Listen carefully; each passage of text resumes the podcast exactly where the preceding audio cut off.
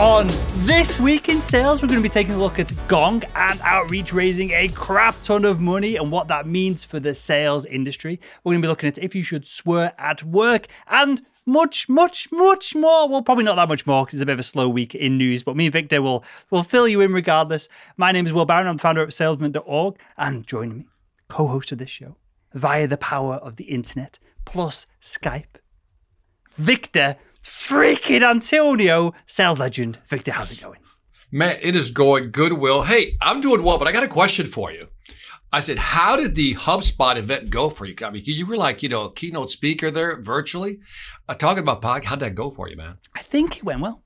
There was tons and tons of questions to the point of I was having struggle. I was struggling to read the questions before they were going and like scrolling off the screen. So uh, I haven't had much feedback from the HubSpot crew. So it even went really well that they don't need to give me any feedback, or it went terrible and they just want to disown me and and move as far away from me as possible. But I'm assuming it went well. Tons of people added me on LinkedIn after the fact. You may be watching this video right now. You may be a new subscriber to salesman.org and, and Victor Antonio's YouTube channel and, and, podcast channel on the back of it. So if you are, I appreciate you. I appreciate the attention. And I, I, think it went pretty well. That was it was a talk about podcasting very specifically as opposed to sales, but there was tons of salespeople that listened and there was tons of sales and content marketing questions on I'm a salesperson. Should I do a podcast? Should I create content? What should I be doing? And so hopefully Victor added a little bit of value there. Yeah, well, two questions. One, I think, or one statement first. I think we should do an episode just on that. You know, sales and podcasting, advantages, disadvantages, branding. Question: Are they going to have that available online for folks to see? I think if you've already signed up, it is out there. I've recorded a another high quality version of it uh, on our end, and so I'm going to see if you might not let me. I'm going to see if I can share it uh, at some point as well, and just we'll do some kind of promotion and push people back to uh, yeah, the listeners back yeah. to the, the main uh, event hub. But the event was awesome. It was really well done. Um, I think we touched on it before the on last week's show before the event itself. The actual like virtual landscape that you could click around and go and see all the exhibitors and uh, view the keynotes. I saw it by the way. I actually yeah. logged in to see the the it virtual. Cool, right? It was very cool. Mm-hmm. It, it was interesting how you could just click all these different locations on this virtual, yeah, landscape. Mm-hmm. It was really well done. That was so well done. HubSpot and the, the Grow team absolutely killed it. So, yeah, I think it went well. And uh, we'll see when uh, we get some more feedback moving forward. Kudos to HubSpot. Way to go. Way to go. Cool. Well, with that, Victor, tell us about another sales SaaS organization that is literally blowing up right now.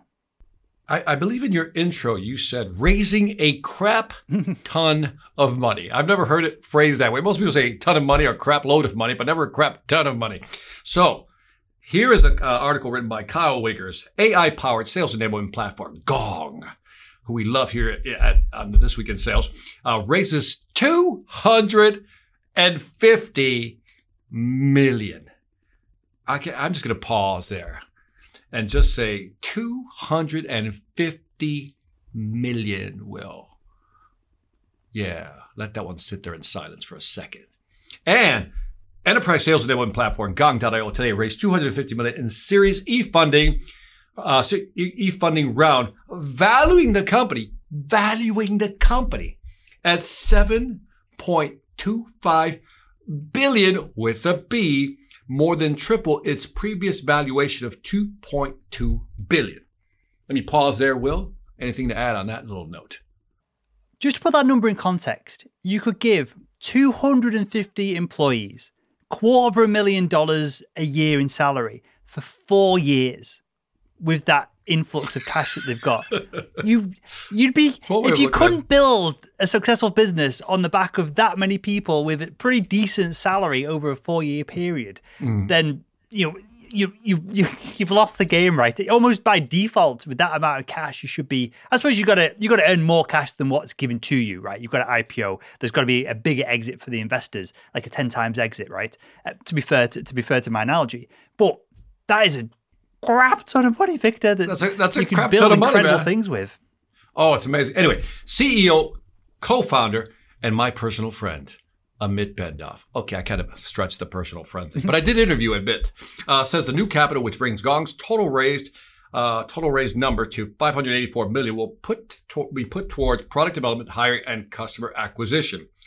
46% of B2B sales reps list lead quantity and quality as their top challenge. Talk about a layup statement there, of course. That's perhaps why Gartner predicts that by 2025, 60% of B2B sales organizations will transition from experience and intuition based selling to data driven selling. There it is. Victor Antonio was proven right again. We're moving towards the science of selling. You will, as I recall, on several occasions, have doubted is it the veracity, the validity of science driven sales? I'm not sure if that's accurate. Which is ironic when you're talking about uh, data. Yeah. What say you, Will? Because you're always questioning AI, and this Sure. is the AI powered tool here. So somebody believes it, in so, that, so we- we- I don't want to run circles around this on a on the, the, Here the we go, episode in the show, right? Is it Buckle up, AI powered or is it machine learning? Is it natural language processing and then sussing out what people said when they said it? Right. To, to be fair, my bee in the bonnet is about AI, um, not about science, not about you know. I'm a published scientist, Victor. I've had a publication in the Journal of Computational Chemistry. Now, I was just a dog's body doing very basic work, and the uh, professor like wrote me in to get my name in the publication. I'm a published scientist, Victor. You know, having said all that, the only question I have is what do you mean you're a dog's body? I've never heard that phrase. A dog's, dog's body. body. Uh, like the like the bitch, like running around making cups of tea and um, do, running running these simulations on uh, on the on the servers for, the You know, we're, we're like uh, we're only like five, seven minutes into this podcast. It's already gone off the rails, man. So- uh, love but, it. do you, but do you not think that number's low? Sixty percent of B two B sales organizations will transition from experience and intuition based selling to data driven selling. Hmm. Yeah. Why is And that hundred percent? And why wasn't it seven years ago? That's a good question. I would agree with you on that. That's I would agree because I, I, I think, yep, I think the numbers should be higher. That more people should be moving towards data-driven selling. Uh, by the way, let me continue on. They, uh, this means merging their sales process, sales applications, sales data, and sales analytics into a single operational practice. The stakes are high, given that this uh, that suboptimal and delayed leads can have catastrophic effects. Now, let me pause here. Here comes a data point, people, and then we'll want your reaction on this one. Harvard Business Review found that there is a 10 times drop in lead qualification when reps wait longer than five minutes to respond, and a 400% decrease when they respond within 10 minutes versus five minutes. Now, I've seen that number bantied about or, uh, quite a bit. What do you think of that in terms of getting back to people right away? Well, this is, I don't think this is really sales. I think when we're talking about numbers like this, this is customer service. If I want an instant reply from assuming an online form or um, I call a number and they're like, oh, we'll call you back and blah, blah, blah. uh, I'm not really expecting to speak to a high level, complex B2B salesperson who's going to do some consulting on the phone. I'm, I'm trying to change my phone tariff or plan or cancel something. So, you know, those numbers are less interesting to me uh, than perhaps what it, could seem on the surface. Yeah, I you know, I don't buy these numbers. I actually buy Dale Prell's number over at VanillaSoft, the CRO over at VanillaSoft, because they did a study, and I was all about you know within five minutes or less than five minutes, you know, you'll get a, a higher response rate. But he, that not he, the company VanillaSoft did a study, and I don't remember off the top of my head, but he said the sweet spot to returning call was like thirty to sixty minutes. Anything before that seemed a little desperate, I guess, but 30 to 60 minutes seemed to be the sweet spot based on this large, I mean, it was a large sample size, not small. But getting back Let, me just to, stop in there for a second because Yeah. I think this is a, great point. When I, I know Mm. the audience is sick of me me talking about this idea of salespeople needing to become experts and even just somewhat known within your space, right? If I am trying to invest some capital, whatever it is, and I go on Berkshire Hathaway's website and I get a note back saying Warren Buffett is going to call me in two months.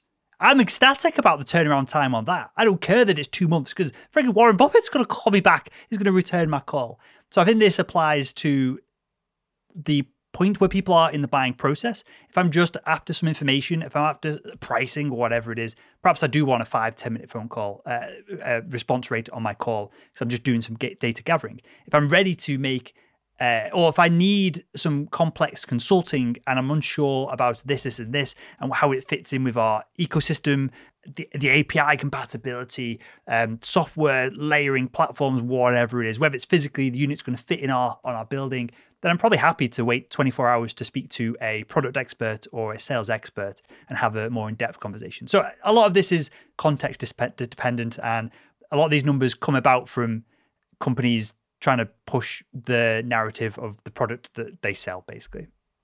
So if we zoom back and you look at this this money raised by Gong, it's two hundred and fifty million dollars. So now up to this point, almost six hundred million dollars invested in this company, and so a valuation is seven point two five billion.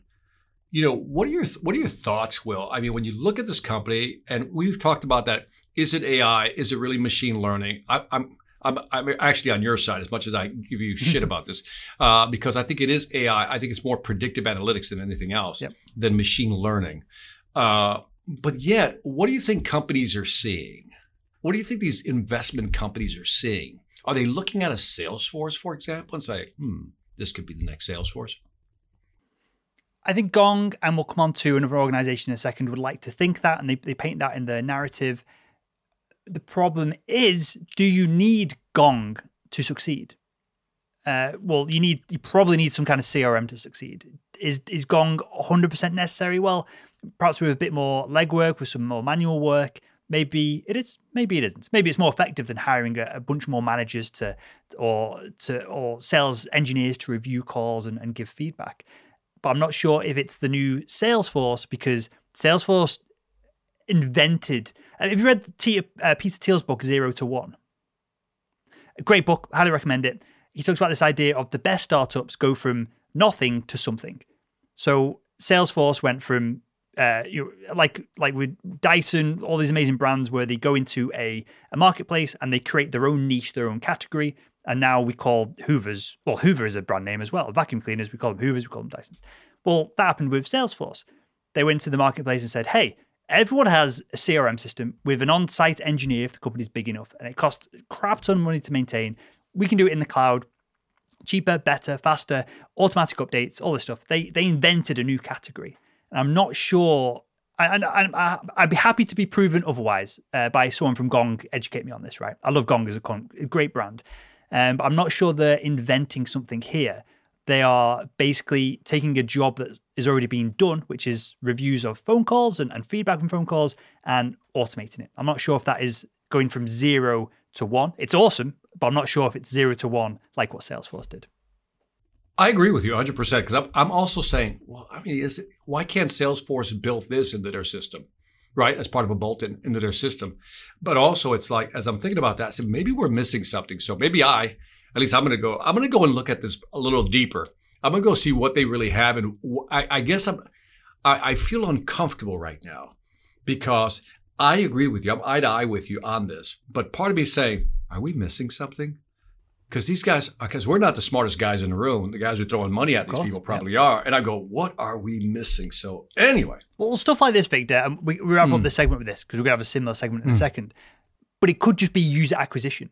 They've just sussed out the key to bringing on a ton of customers for cheap because it is so sexy, sexy because the brand is so good. Um, like Gong as a company is a really cool company. They're pumping out tons of cool research that seemingly other brands, we said other brands could do this, but they aren't doing it for whatever reason. So investors might just see this hockey stick of growth, which everyone's everyone's after, right? As an investor, and they go, okay, we get in here, we know they're going to IPO. They're on, they've got a great track record. They've got a great board. Um, they're going to do this, and so we're happy to throw money at it. Uh, it's almost a, a, proven success at this point. So it could be that uh, you know people are pushing just on the, the the traction that they have.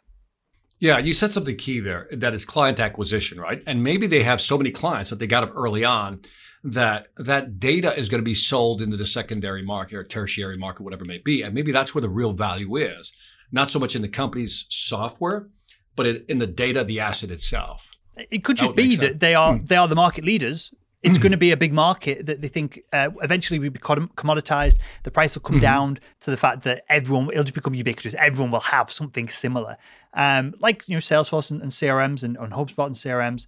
Uh, everyone has a CRM. There's tons of them about. Well, if you're the market leader in that space, you have intrinsic value, the brand uh, associated with that, and so these investors just go, "Hey, it's a you know, it's it's the winning horse at this point. Let's just let's just get on the uh, there's probably some analogy there. Get on, get on the horse before it bolts or whatever. Yeah, yeah, get it. Yeah, something like that. All right. speaking of horses bolting, that was was. Uh, am I supposed to do something with that transition? Thinking about horses bolting, that's Victor's credibility as a presenter right there at that transition. We're going to talk about Vidyard. This was sent in as a press release to uh, This Week in Sales. So, uh, thisweekinsales.com. If you've got any press releases, if you've got something we'd like to, you'd like us to talk about on the show, head over to This Week in Sales and fill out the form there. Vidyard is now integrating with LinkedIn messaging. So Vidyard has, I won't go through all the bump on here because I use it myself. Uh, Vidyard has a, uh, Chrome plugin and now integrates directly with the messaging system within LinkedIn. So you can create not just a selfie video, which is seemingly what's going around and being effective on LinkedIn right now.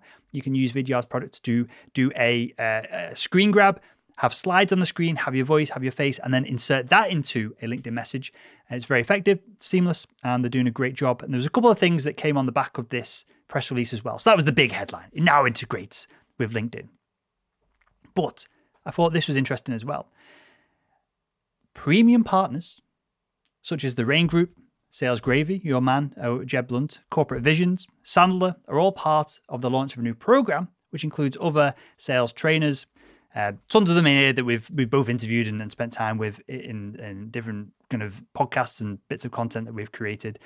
They're now using these. Uh, I, am hesitant to use the word leverage, but they're basically leveraging these groups, these individuals, to promote Vidyard, and they're building uh, I don't know if it's an affiliate network. I don't know if these brands are getting paid to promote Vidyard on signups or something like that.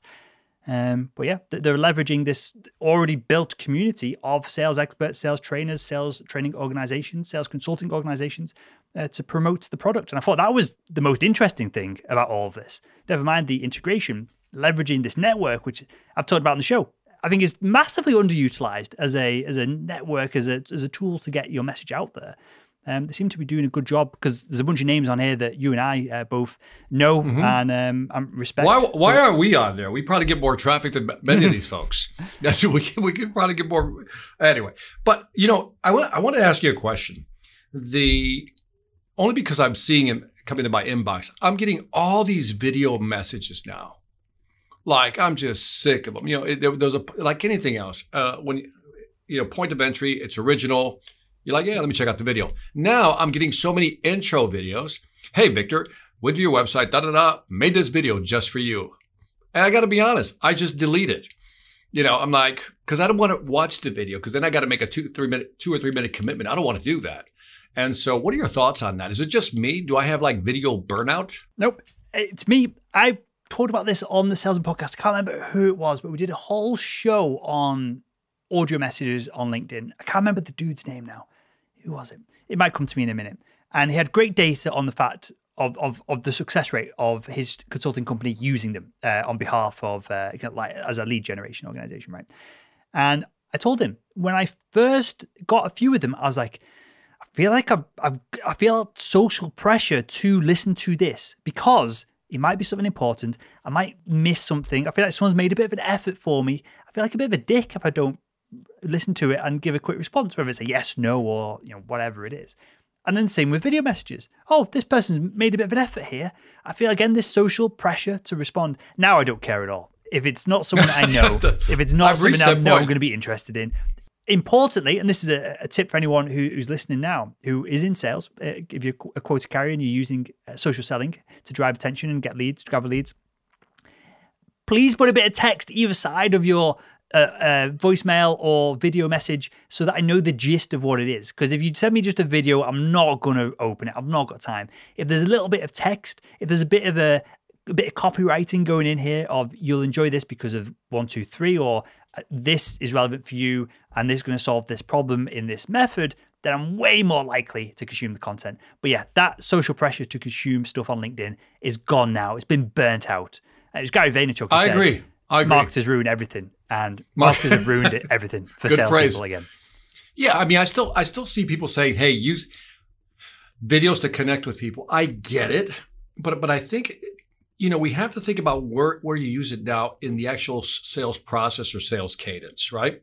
I think as an intro, maybe not so good. I think maybe after first contact or second contact, and just say, based on our conversation, here's what I found and maybe I'll watch the video. But I don't know. I, I, I'm I'm feeling the burnout also without any regard now to wanting to respond. I used to feel that social pull Mhm. to kind of watch it or something. Now I don't. I'm like, like delete because and then you know some of the messages are just cheesy and they're all sales pitches. Yep. So know, what? so- So, what I like is a few lines of, "Hey, you're going to like this because of this. Here's the benefit you're going to get," and then a video not saying, "Hey, my name's Will Barron. You probably like our sales training over at Salesman.org. You are a B2B sales manager or leader, aren't you? I've been on your LinkedIn profile." Um, instead, we I you know, encourage you to share some kind of content, something that's going to be valuable. We'll use your video to highlight parts of the content as it's being sent over to walk the person through the bit of content. Say, hey, this is going to be useful. Go to page three, four, five, uh, 27, and, uh, and let me know if you find that useful. I can follow up with some more resources if you if you you know if you get value from this. A video like that is way better and way more effective with the tech diva side of it, pointing people to why they should selling people on watching the video than hi my my name is Bob and I've got this thing that you probably don't care about, but I've been told to send you this message because someone because this week in sales six months ago said you should probably do it. Yeah, I like. Uh, you you triggered me. I, I was interviewing. Uh, I think oh, I forgot Sobczak, Art Sobczak, who wrote the book Smart Selling, Smart Calling, and in there he had a line which I really loved, which is when you reach out to people after you've had the initial discussion. Here's like a sales tip for the day type of thing. His his line was, you know, I've been thinking about what we talked about. I've done some research on this specific topic. I said, here's what I found. I put it in the video. Mm-hmm. And I was like, okay, that would hook me Yep. because now there's there's like you know I know you really re- when you, somebody says I've thought about it, I've researched it, and I've put this together for you. That would compel me to watch it. Now, part two of this crap ton of money uh, event we got going here. Uh, Outreach closes two hundred million dollars in their funding round. Uh, article written by Kelly Lindenau that was published in Financial News. Outreach, a sales engagement plat- and intelligence platform, closed $200 million in uh, found funding round, specializing in optimizing the customer journey across the entire life cycle. Uh, Outreach promotes collaboration at scale. I don't want to read that. With the added funding, Outreach plans to scale its sales and marketing organization. Nothing new there as well. The new funding round follows two years of remarkable growth for the customer for the customer optimization platform. In 2019, Outreach secured 114 in Series E funding, which brought its total to again a valuation of 1.1 billion dollars at the time, and they earned my favorite line, unicorn status. you know, and just last year the company reached 50 million dollars in funding round. The latest valuation, I think it was in here, 4.4 billion dollars, three billion behind uh, Gong, but do you see a difference in the product? Because I see similar products you're competing. So, but, but what what we're now starting to see, Will, tell me if you agree with me. We're starting we're starting to see some front runners now. You know, with Gong and Outreach. What do you think? I'd still say they're in a different market segments. I'd say Gong is doing uh, conversation mm. analysis on proactive outreach. Mm-hmm. Outreach.io is doing, uh, and they do, they do crossover, but more focused on cadences and data on the back of how to effectively do that outreach at scale. So I'd, I'd say that similar space, but different products. You could definitely use both products together, and they have some similar features. But Victor, would it annoy you if you if you're an exec uh, outreach and you just done this massive funding round and Gong goes and beats you to the amount of cash? Yeah, that would that would piss me that off. would annoy me as well. No, no, That's probably no, why no, we're no, not an I- executive in these companies because we're, we're petty and and and, and Well, like, focused why on do they have things. to? Yeah, but I think they announced after Gong. But yeah, that would kind of get to me also. But nonetheless, it's it's a good uh, that's a good indication. There's money being thrown into these enablement platforms. I want to know what makes someone not someone what well what makes someone a unicorn? What makes a a uh, a company a unicorn? Is that just Yeah. self-diagnosed? Yeah, I, but but you know, yeah, I don't know, but I, I keep coming back to the question I already asked. Well, if I'm if I'm Salesforce, and I have all this money, I'm Microsoft, you know, Dynamics 365, I have all this money that I can invest. Why wouldn't I build this out? But to your point, maybe it's the customer base they're going after, securing that base. But One maybe word they'll be bought Victor. out. Hmm, Apple. Apple what? Apple don't come to the marketplace first with any product software feature ever. They're always a year behind. two years behind, like three or four years behind when it comes to copy and paste on the iPhone. But when they do bring it to market, it's the best. And then everyone goes, "Oh, what's all this bullshit everywhere el- everyone else is doing?" and they just use Apple products. So, So your could- prediction is, your prediction is, if I gather from, if I can infer, and that is that Microsoft or Salesforce will come out with this and bolt it into their platforms.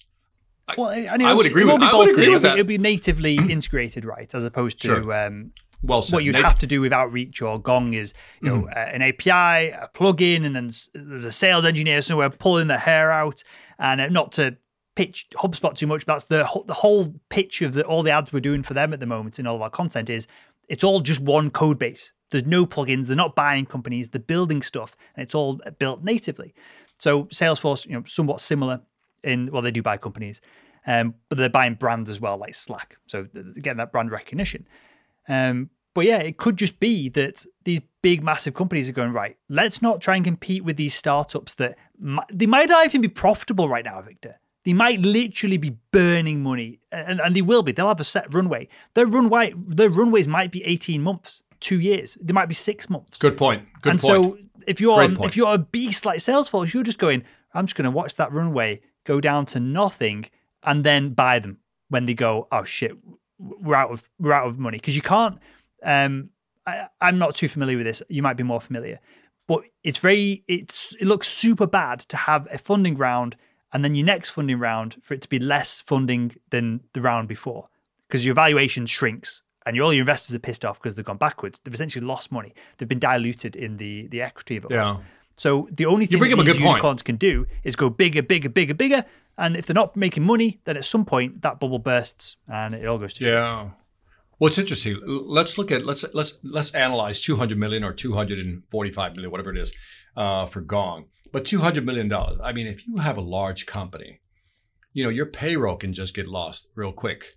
You know, in some of these numbers is what you're saying, right? In other words, when we look at that 200 million, we have to say, well, how much of that is real money that has not been spent already?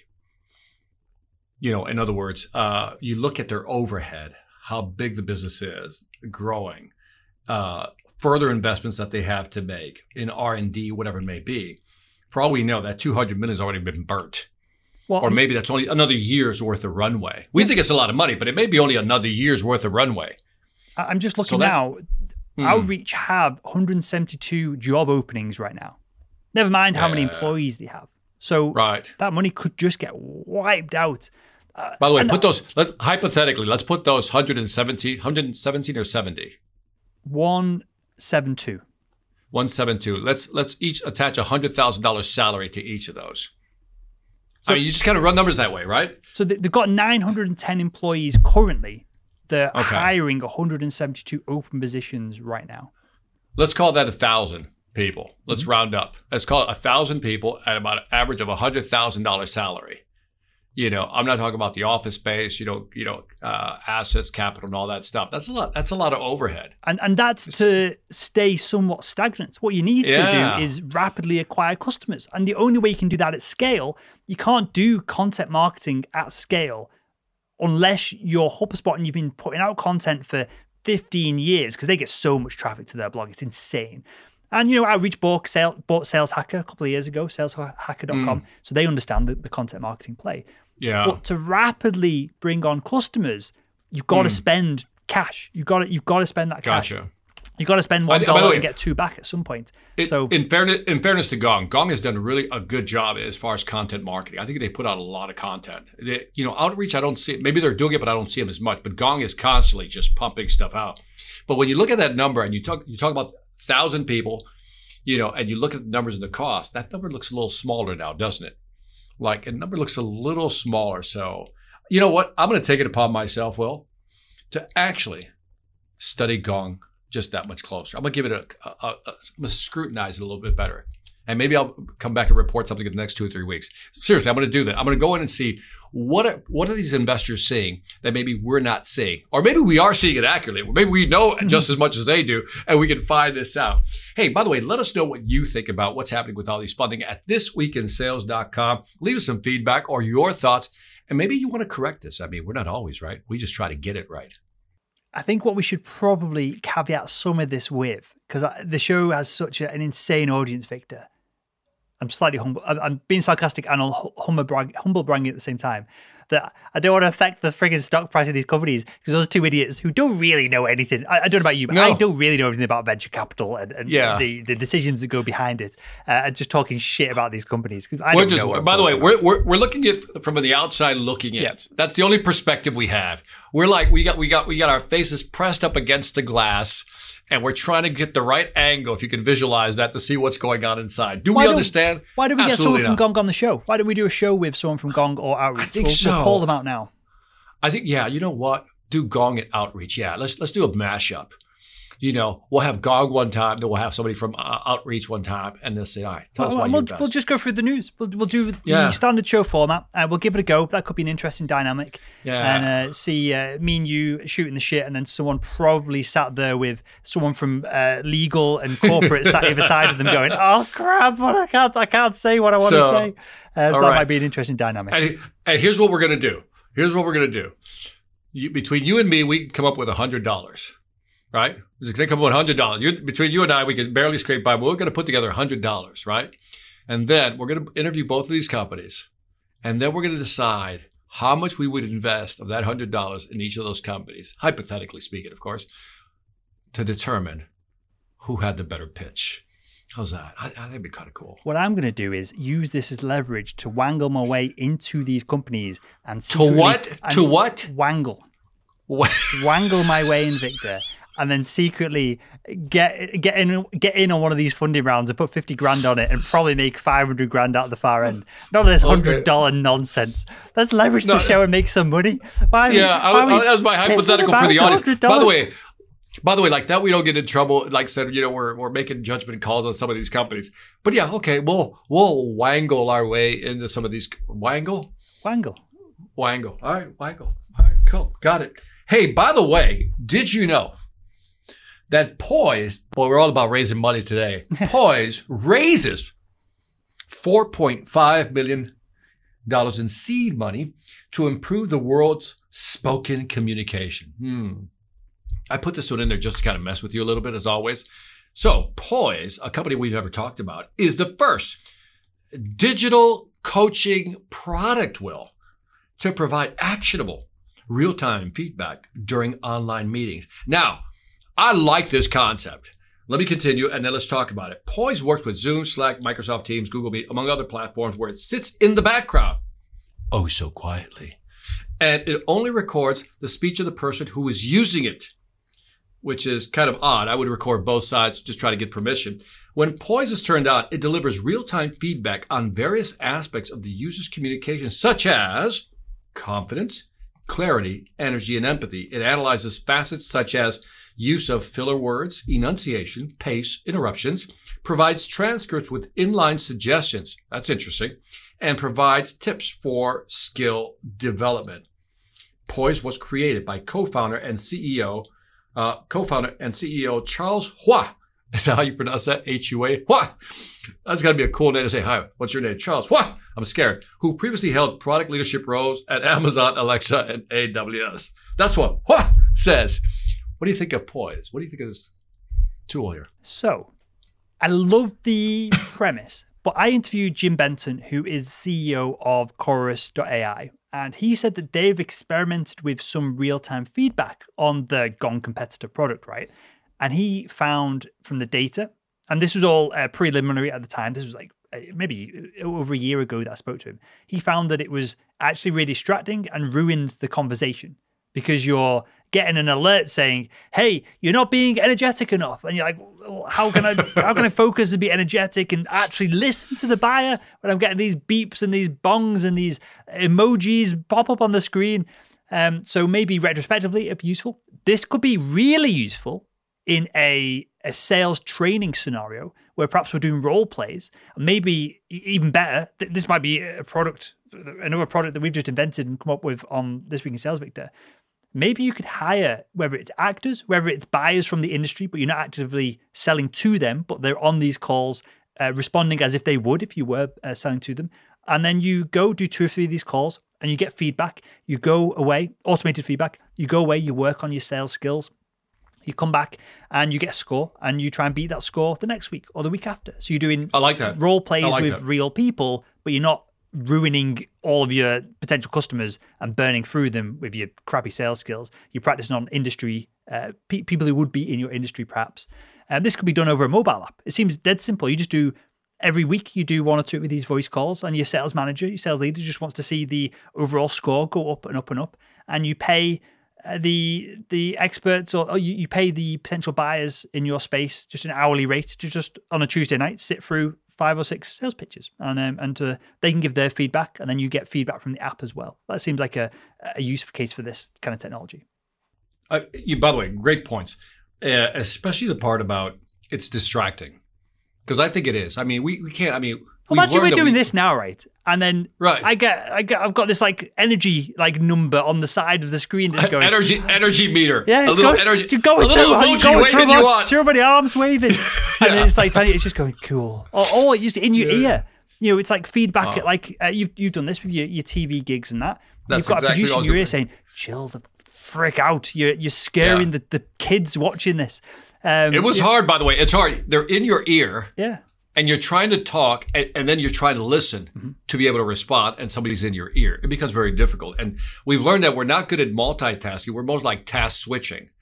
And so this is going to add to the poor attention span and listening to the customers to really get into their headspace. So I agree. The interruption piece I think is big, but I like the uh, the the what you're talking about is the post meeting, whether it's transcriptions with feedback. I think that's a great idea. I think it, that's where I would put some of my money to find out what's going on. there. I, I would go even further. I would call Hmm. it the Pavlov chair, Victor. The every time you say chair. something stupid, it gives you a shock on your ass. yeah. So you're sat there and there's no distractions.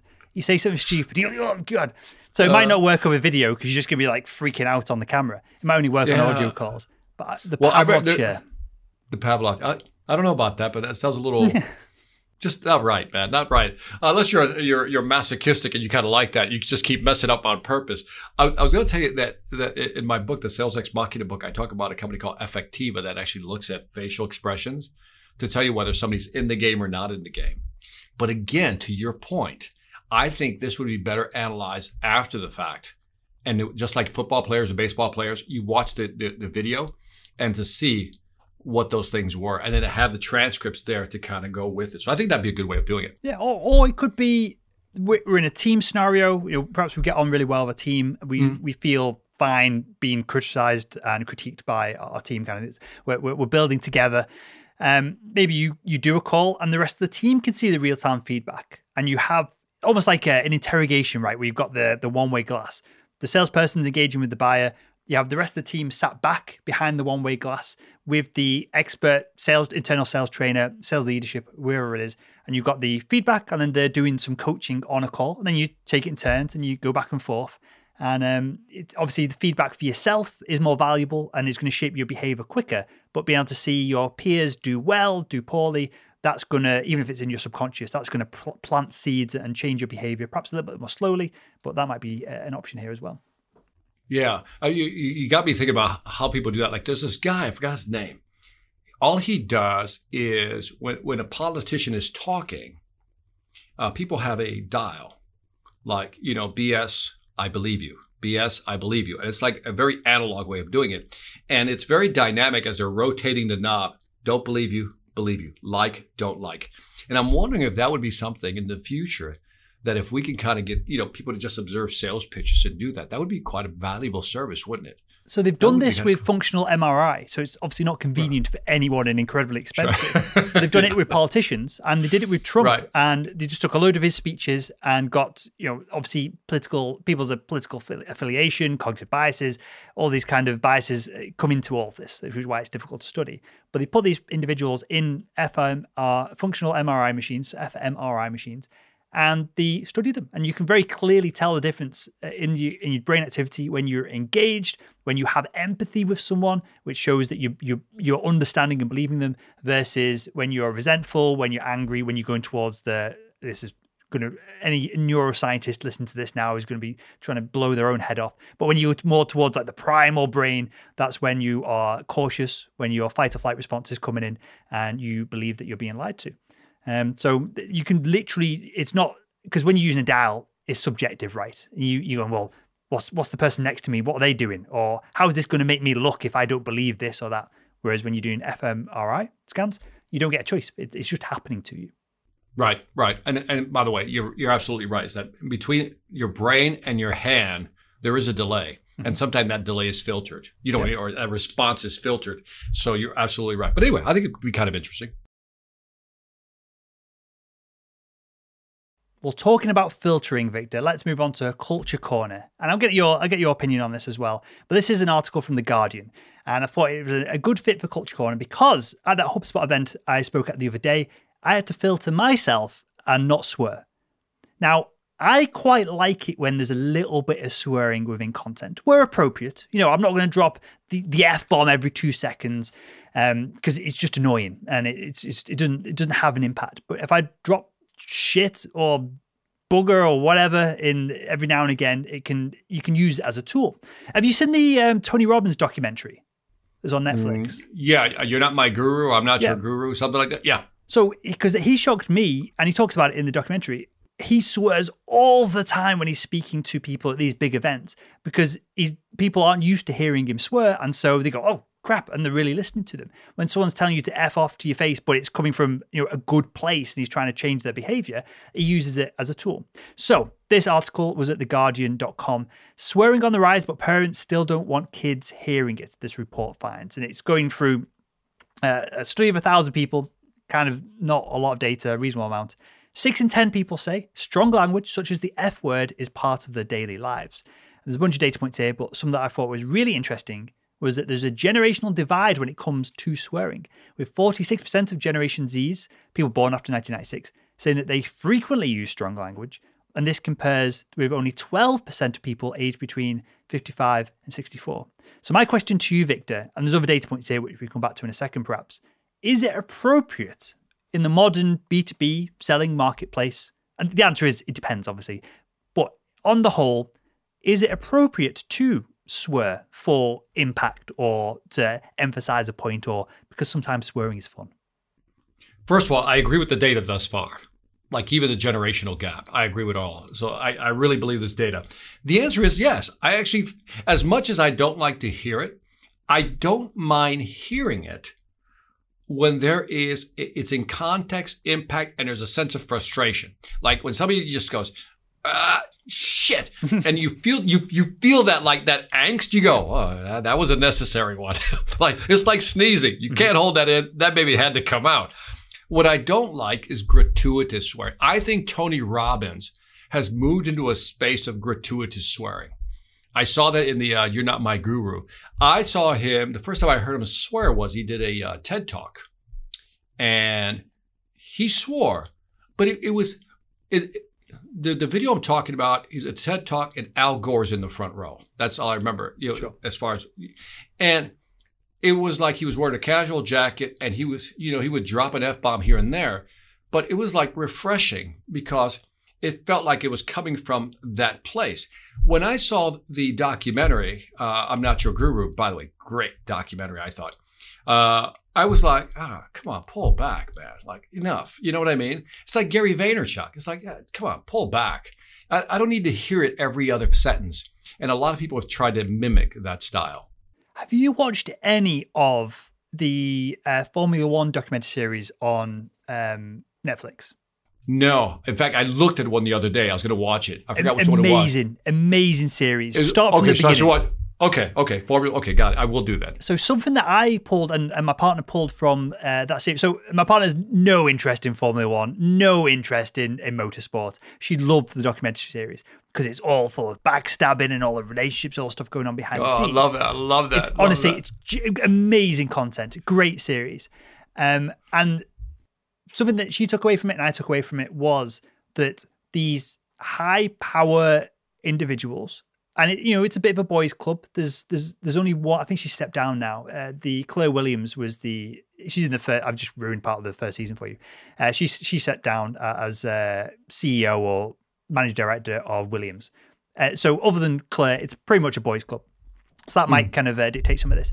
But they all swear all of the time, like nonchalantly. But you don't see this in the in the formal Formula One coverage. So it was a real shock to me when I saw all these essentially power players in a multi billion dollar sport all effing and blind at each other all the time. And so that made me ponder is that something that happens at a high level of Yes. when, when the cameras Yeah. are off? Is that how high power guess I- individuals communicate? I guess I should have contextualized my answer. Is that when you're when I, I, I was I was giving my answer from a public speaking standpoint. Sure. That if I hear somebody swear, it's like okay, that came from a place where they needed to do that, right? But when I was doing that show, Life or Debt, uh, my wife said I came back swearing like a sailor, like because that's that's California, West Coast. That that's how they talked, and they were very unfiltered, right? So when I came back to Georgia, which is a very different culture, very southern, very you know, uh, more politeness. My wife's like, ah, you need to pull back because you're like swearing more than usual. And she had to highlight for me, so I had to pull that gear back. But there is something, and I bet you there's a study out there that I've noticed that when I connect with somebody sometimes it's through a cuss word, like shit. Do you know, and I, you know, I'll say I apologize. They're like, no, no, no, go ahead. I use them all the time. And then they feel comfortable. Then they just start dropping bombs, but they're not doing it gratuitous. So th- there is something to be said about common language. If you go to the East Coast, like you talk to uh, a sales trainer we both know, John Barrows, right? I mean, that's an East Coast boy. Do you know what I mean? It's really easy to talk to him because everything goes off the rails real quick, and the conversation is direct and blunt. So I'm not surprised at what you saw. Is my the short answer. You know, I'm not surprised at what you saw at all. I've been around executives at the C-suite level. Oh, they curse like sailors also. Once they're comfortable with you, once you're past that certain facade. For sure. So, so there's a level of, of emotional intelligence here. There's a, a level of common sense. If you're if you're wearing a Good three point, thousand dollar suit, right, and you're Good going into HSBC to close some massive loan uh, or financial deal, maybe you're not dropping the f bomb in the boardroom. Correct. Yeah. But I mean, then you go outside. I'm glad you highlighted emotional intelligence. Well done. The because I think that's that's the trick. I think that's the short answer. Really, you have to have that emotional intelligence to go not here. But if we're celebrating after the deal is closed, then you can just drop an f bomb like yeah, you know, and just whatever and celebrate. And people go. But again, I mean, some states here in the U.S. are very conservative. If you move up into the Midwest, very conservative. If you move a little bit over to like the Nebraska area, a little conservative. So you kind of want to you kind of want to gauge the other person how they move Sure. before you drop anything. So yeah, it's probably the same over there. Amazing stuff. Well, from going from dropping, apologizing for dropping f bombs, Victor, tell us about Fastly apologizing for what they got up to. Fastly apologizes for outage, breaks down bug that hobbled major website. I just I, this is a short one here. Well, for some reason, okay, Fastly website goes down. Here's what they say in a blog post Tuesday. Nick Rockwell, Fastly's senior vice president of engineering and infrastructure, said an quote undiscovered software bug unquote was triggered by routine activity by a single customer. The San Francisco company said it detected the disruption within one minute. To their credit, restored service to 95% of the network within 49 minutes. What about the other 5%? They never answered that question. I'm just saying, how is it possible that one customer who changed the setting took down a whole network? You know, I'm like, what? Are you kidding me? And apparently their stock went up. And I'm like, what? So I, I don't understand what's going on. But anyway, so this is what happened this week that I thought was just interesting because I, I was like, really? One The- customer took the it down. HubSpot event went down in the middle of it. And it was because Really? it's all built on Google Cloud, and Google Cloud went down. The BBC went down, PayPal went down, eBay went down. All these insanely big brands that must have, you probably know more about this, uh, the engineering side of things on the back end of the telecommunications industry. They must have all kinds of you know backup systems. It all went down because Google Cloud went down. I mean, well, that's the thing. If a lot of these websites, a lot of these companies have a lot of mirror sites, and so that's so how can it? I don't know how it took it down. If you have all these mirror sites which are running, you know, what we call redundancy, how did this happen?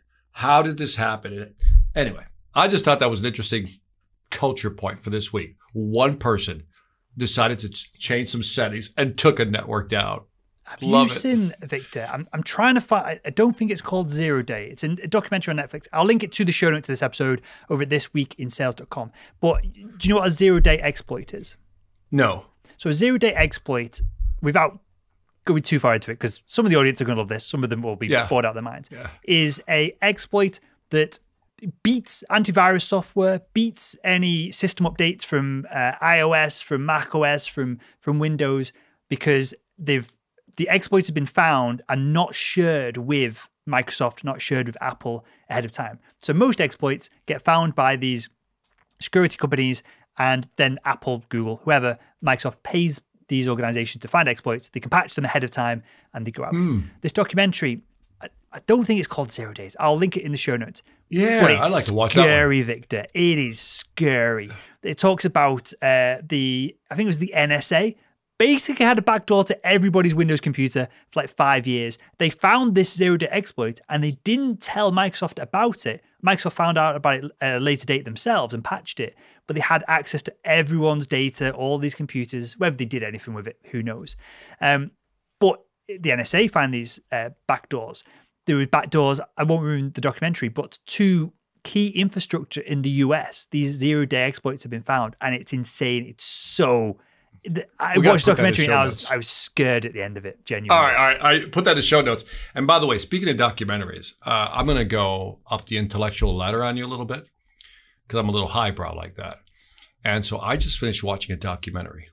If this is anything to the royal family, I'm out. I'm literally hanging No, up. I'm out of here. No, no royal family. I watched a documentary on Pink, the artist. Just came out. Okay. I'm telling you. I don't know why. I, I watched the Amy Winehouse uh, documentary a few months back, and this Pink documentary came out. It was actually pretty good, by the way. It was actually you get you get insight. By the way, it, it, it was a mother. It was more from a mother trying to raise her kids while on the road, and it was really fascinating. You know. So anyway, I didn't realize Pink was that. I mean, I uh, you know, I knew Pink was big. I didn't realize she was that big, but I thought the her story about how she's trying to do this while being an artist was really fascinating. So anyway, like I said, I just thought I'd increase the IQ value on this podcast. You've, you've bit. literally just reduced the IQ of everyone listening.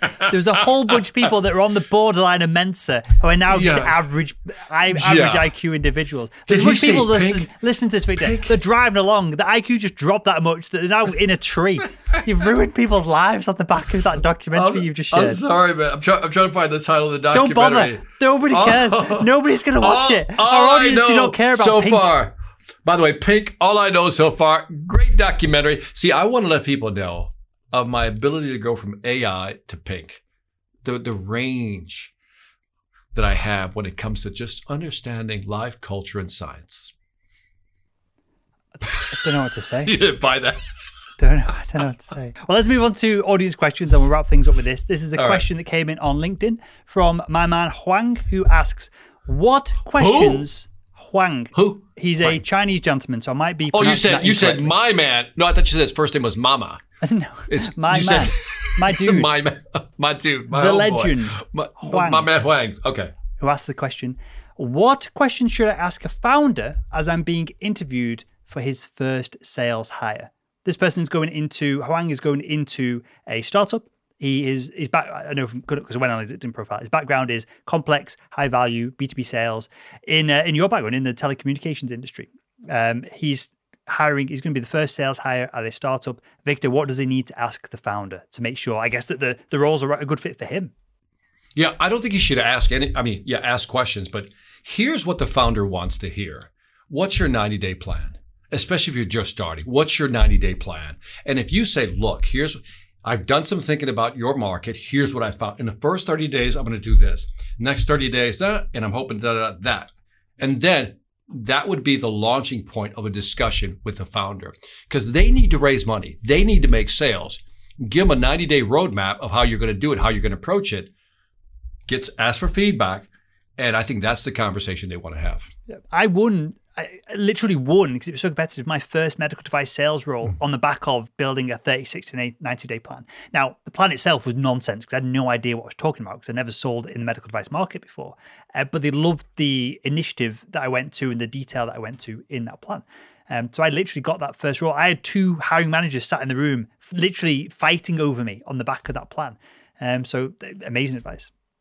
But by the way, the I think it's worth noting, and you're kind of highlighting this indirectly, that people are hiring for attitude or motivation, not for skill set. I mean, skill sets are important, but that's what they're looking for. Does this person have the right attitude, the right, you know, that right? Let me go get some business, because then they're thinking we can train them, we can train him or her, you know. But if they have the right attitude, because you can't, the attitude piece, that drive piece, is so hard to find, and I think maybe that's what they saw in you.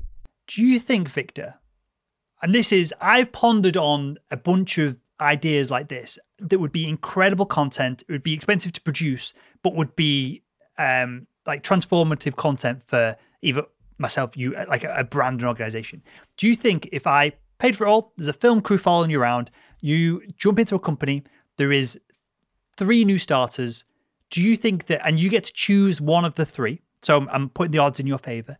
Do you think that you could train the average new graduate in a graduate sales role to become an absolute quota crusher in a period of like a couple of months or so? I would say yes. Now, I would juxtapose that with saying no, that if you said, what if you were to work with somebody who was already in the industry? I go, I don't know, because they're probably set in their ways. The, the great thing about working with new people coming into an industry is they don't know what they don't know. And if you just give them a roadmap, they're like, just tell me what you want me to do. Great. That's all I need to hear. Here's what I need you to do. Go. And if we find the one with the right attitude, I think you got it made. Do you think that would be an interesting piece of content for salespeople to watch? Someone go from literally zero, hopefully, to hero. Yeah, I mean, I actually had this idea a while, like uh, I don't know, five years ago. Uh, I, I had this concept called Sales Boss. Not joking, it was called Sales Boss. And really, how do you take? I was going to go into a company, right, and say, "Give me your salespeople, let me train them, let me follow them around, whatever it may be, and watch me grow your sales." I thought that would be a good idea or a good concept for a reality show. So I agree. Yeah, the answer is So yes. I, I want to do the opposite of that, and I never got a. So if you're mm. listening to this right now and you're in the UK mm. around Leeds because I don't have time to travel, mm. I would be well up for this.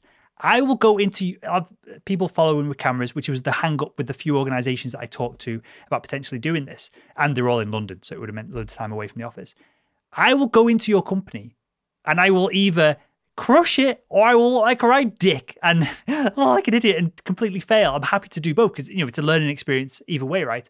I will go into your company. I will do what I will sell helicopters one week. I will sell uh, SaaS software the next week. I will sell farm animal manicure whatever nonsense the next week. I think that'd be a really cool reality TV show as well of just watching. It doesn't have to be me, but you know, my I thought I could do it energetically. I thought I could do it humbly, and sometimes you'd win, sometimes you'd fail, and do it in a short period of time.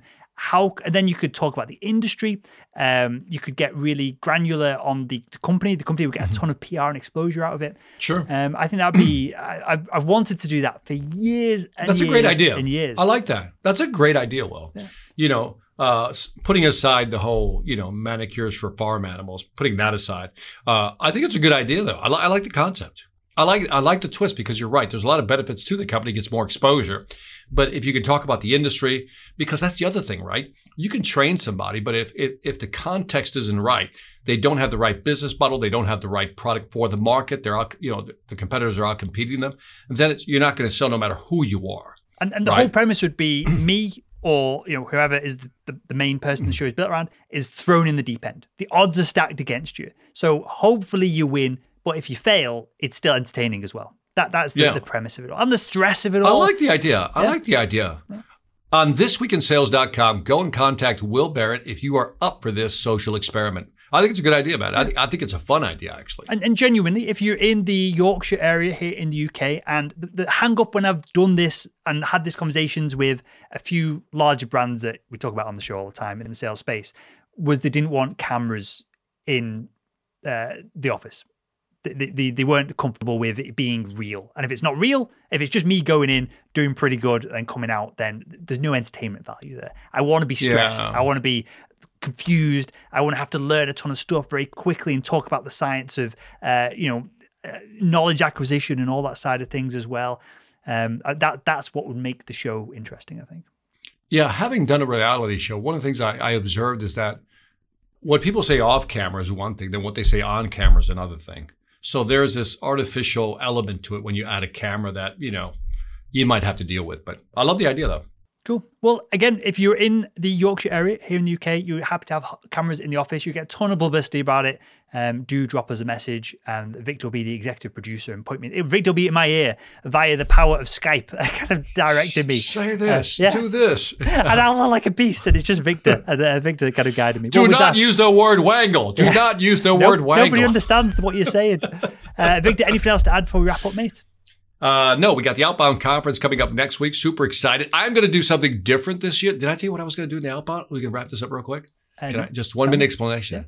So I'm going to do something that's never been done in the world speaking before on that stage. And I'm not going to spoil it, but I will come back with video. And I've never seen anybody do this, Will. I'm about to try, attempt it. Let me tell you how scared I am. That I've already written out the presentation. I'm actually writing out notes for myself, which I rarely do because I want to get this right. More to come after next week. Does it involve nudity? It does not. Thank God. But uh, Okay. yeah, yeah. But it, it'll be interesting. I'll, I'll keep you posted on it. Uh, but I will have a like. We'll try to get some video of it. But it is very different. It is. I, I am going to take my improv skills, my theater skills, tie it with my speaking skills, and maybe, you know, and if you know who Jim, Jim Gaffigan, the comedian, is, I'm a Gaffiganize it, and that's all I'm going to tell you. It's going to be interesting, man. It's going to be really interesting. And where can we find the conference, Victor? uh, outboundconference.com. By the way, you can sign up virtually. So again, go to outboundconference.com, use the code Victor100 to get a little discount. But I'm telling you, it's going to be a great event. Looking forward to it. Amazing stuff. Well, I'll link to that, everything else that we talked about on this episode of the show in the show notes over this week in sales.com. That is Victor, sales legend. My name is Will Barron, founder of salesman.org, and that was This Week in Sales.